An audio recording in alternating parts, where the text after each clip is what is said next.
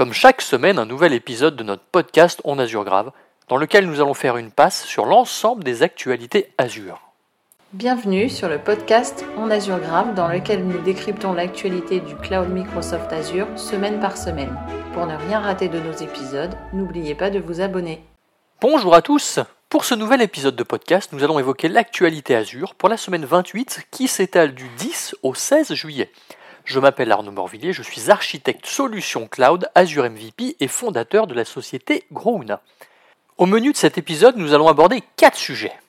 Les nouveautés de la semaine que nous avons sélectionnées rien que pour vous, les annonces en GA, les annonces en preview et nous terminerons par les annonces en décommission. Petit rappel comme d'habitude, tout ce que nous allons aborder aujourd'hui est évidemment disponible sur les différents sites de Microsoft. Commençons cet épisode avec l'annonce qui a fait du bruit cette semaine dans l'écosystème Microsoft, à savoir que Azure Active Directory allait changer de nom pour Microsoft Entra ID. Il faut savoir que c'est plutôt cohérent car Azure AD est la solution de gestion des identités sur Azure comme son nom le laisse à penser, mais aussi pour les solutions comme Microsoft 365. Ainsi comme Microsoft a pu le faire avec d'autres services par le passé comme Azure Purview qui est devenu Microsoft Purview, L'idée est d'enlever cette connotation Azure pour des services qui ont un périmètre beaucoup plus large. Bon, pour être très honnête, je trouve que le nom est assez moyen, mais c'est mon avis personnel. Mais concrètement, qu'est-ce que cela va changer pour nous? Eh bien, a priori, pas grand-chose, si ce n'est le nom. Les fonctionnalités, le prix, les conditions et les accords de service restent identiques. De plus, pour rendre la transition transparente, les URL Azure Active Directory, les API et les bibliothèques d'authentification restent les mêmes, ce qui ne devrait pas impacter l'expérience des développeurs. Passons maintenant à un service qui débarque en JA, à savoir Microsoft DevBox, dont on parlait l'année dernière à peu près à la même époque. Alors, en tant que développeur, il peut parfois être compliqué d'avoir l'ensemble des outils pour un nouveau projet avec tous les prérequis, qu'ils soient applicatifs ou matériels, ou bien d'avoir différentes versions d'outils pour tester ou valider une modification, ou tout simplement d'avoir un environnement conforme aux règles de sécurité de l'entreprise. Eh bien, c'est pour pallier à ces différentes problématiques que Microsoft DevBox est né. L'idée plutôt simple est de fournir un environnement de travail prêt à l'emploi avec tout le nécessaire pour développer en quelques minutes. Basé sur Azure Virtual Desktop, Microsoft DevBox permet de créer des stations de travail à la demande avec de hautes performances sécurisées, prêtes à coder et spécifiques à un projet dans le cloud. Et en plus, cela permettra d'avoir un coup d'œil sur l'ensemble des informations des VM déployées et de vérifier leur conformité, mais chose très importante également, cela va vous permettre de suivre les coûts. Donc la prochaine fois qu'un développeur arrive dans votre équipe, pourquoi ne pas essayer cette opportunité plutôt que d'investir dans un PC dernière génération? Cette semaine, c'est aussi l'occasion pour Microsoft d'annoncer en JL le service Azure Manage Luster. Alors ce nouveau service s'appuie sur la solution Luster, qui est un système de fichiers distribués open source utilisé pour les calculs en cluster à grande échelle. D'ailleurs, pour la petite anecdote, son nom est issu de la contraction du L de Linux et Uster du mot cluster. Ainsi, vous pourrez d'ores et déjà déployer rapidement des clusters de calcul qui s'appuie sur des disques managés spécialement conçus pour vos recherches de travail HPC ou d'intelligence artificielle. Cela va vous permettre de simplifier les opérations, de réduire les coûts et même potentiellement de réduire la complexité des maintenances. D'ailleurs, Azure Manage Luster s'intègre parfaitement avec de nombreux services Azure, tels que Azure HPC évidemment, AKS ou encore Azure Machine Learning, pour ne citer que. Après toutes ces belles nouveautés, nous pouvons passer tranquillement aux annonces en JA, et la première concerne les sujets analytics avec Azure Data Explorer, plus communément appelé ADX. Aujourd'hui, l'équipe produit ADX annonce la prise en charge de trois nouveaux types de tables externes que sont celles pour PostgreSQL, MySQL et Cosmos DB SQL. Pour rappel, les tables externes vous permettent d'interroger les données stockées dans des sources de données externes comme s'il s'agissait de tables stockées dans ADX, et donc pas besoin ni d'ingérer ni de copier les données. Ensuite, ne vous reste plus qu'à requêter dans ces sources de données grâce au langage de requête Custo. Nous continuons dans le domaine Analytics, mais cette fois-ci avec le service Azure Stream Analytics, qui propose désormais la mise à l'échelle automatique pour les jobs que vous y exécutez. Ainsi, le nombre de streaming units qui permet d'exécuter vos tâches vont s'adapter à vos besoins et tout cela sans impacter les performances. Ne vous restera plus qu'à définir vos règles de mise à l'échelle. C'est exactement le même mécanisme que l'on trouve déjà sur Azure Service Plan pour ceux qui l'utilisent. Cette semaine, nous avons aussi une annonce concernant l'IoT pour le service Azure Digital Twins qui prend désormais en charge la définition de modèles à l'aide de Digital Twins Definition Language version 3 qu'on peut aussi appeler DTDL-V3. Évidemment, cette nouvelle version propose de nombreuses améliorations par rapport à la version précédente, comme l'utilisation de tableaux dans les propriétés ou encore la fourniture de types sémantiques à l'aide de l'extension de fonctionnalités quantitatives types. Vous pouvez trouver l'ensemble des améliorations sur la doc officielle que je mettrai en commentaire de l'épisode. Il y a quelques semaines, nous parlions déjà de Datadog en tant que solution de monitoring sur la marketplace. Eh bien, cette semaine, Datadog nous propose trois nouvelles fonctionnalités.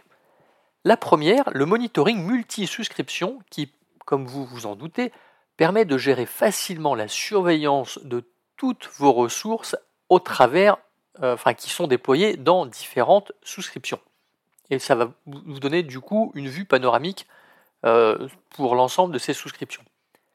La deuxième fonctionnalité, Cloud Security Posture Management ou CSPM, est un nouveau paramètre intégré permettant aux utilisateurs d'envoyer des informations sur leurs ressources Azure afin de suivre la conformité par rapport à des normes de différentes organisations comme celle euh, du Center for Internet Security, plus connu sous l'acronyme CIS.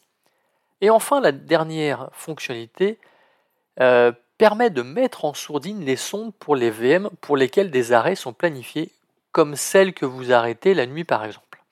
Bref, Datadog continue donc à fournir régulièrement des améliorations et des nouvelles fonctionnalités afin de vous apporter toujours plus de simplicité et de confort dans le monitoring de vos ressources Azure. Parlons maintenant d'un service qu'on aborde assez rarement, euh, qui est le service Azure Communication Services, qui regroupe différents services pour vous aider à intégrer la communication au sein de vos applications. Eh bien, cette semaine, l'équipe produit annonce une fonctionnalité qui va permettre d'automatiser des appels. Prenons l'exemple euh, d'une annonce que nous devons faire à la population d'une ville de ne pas euh, passer par un quartier car un incident est en cours, ou Météo France pour annoncer de violents orages dans les prochaines heures. Voici donc quelques scénarios qui pourraient être envisagés, mais de nombreux autres existent et dépendent aussi de vos cas d'usage. Maintenant, parlons un peu de réseau et nous allons commencer par les clients qui utilisent le service ExpressRoute. Sachez que dorénavant, le private peering de ExpressRoute supporte désormais l'utilisation des communautés BGP personnalisées avec des réseaux virtuels connectés à vos circuits ExpressRoute. Une fois votre communauté configurée, vous pouvez afficher les valeurs de communautés régionales et personnalisées sur le trafic sortant envoyé via ExpressRoute lorsqu'il provient de ce réseau virtuel. Et du coup, vous pourrez filtrer sur ces valeurs ou configurer des préférences de routage pour votre trafic. Continuons avec la dernière annonce en JA de la semaine qui concerne toujours le réseau et plus particulièrement Azure Load Balancer. L'équipe produit annonce enfin le Load Balancer Cross Region et comme vous l'aurez compris, il permet de réaliser de l'équilibrage de charge entre différentes régions Azure avec une latence ultra faible et des performances élevées. Alors, je ne l'ai pas précisé, mais on parle ici d'un load balancer qui, agit sur la couche 4 du modèle OSI, et pour le moment, il n'est pas encore disponible dans l'ensemble des régions, mais cela arrivera petit à petit. Voilà, nous en avons terminé avec les annonces en JA nous pouvons débuter avec les annonces en preview et la première concerne le service Azure Dedicated Host qui vous propose de déployer des VM sur des serveurs physiques qui vous sont dédiés. Vous disposez donc d'un isolement matériel complet. Bon, après ce petit rappel, rentrons dans le vif du sujet car aujourd'hui Microsoft propose la possibilité de redimensionner la taille de votre autre dédié. Mais contrairement à ce qu'on pourrait croire, on ne modifie pas la taille de son hôte. En fait, euh, n'oubliez pas que vous êtes sur un serveur physique. En fait, la fonctionnalité va vous permettre de basculer sur un serveur physique différent, plus grand ou plus petit selon votre besoin. Et ensuite, vous n'aurez plus qu'à basculer vos VM vers ces nouvelles hôtes, ce qui est déjà pas mal quand on y pense. Continuons et terminons avec les annonces en preview avec les VM de type Burst ou de nouvelles générations de VM de type Burst font leur apparition comme les séries BSV2, BASV2 ou encore BPSV2.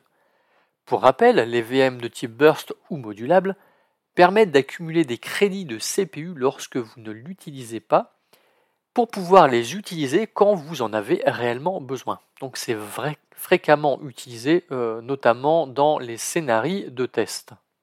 Je vous propose maintenant de passer euh, aux annonces en décommission. D'ailleurs, il n'y a qu'une seule annonce en décommission cette semaine qui concerne le service Azure Media Services qui sera définitivement retiré le 30 juin 2024.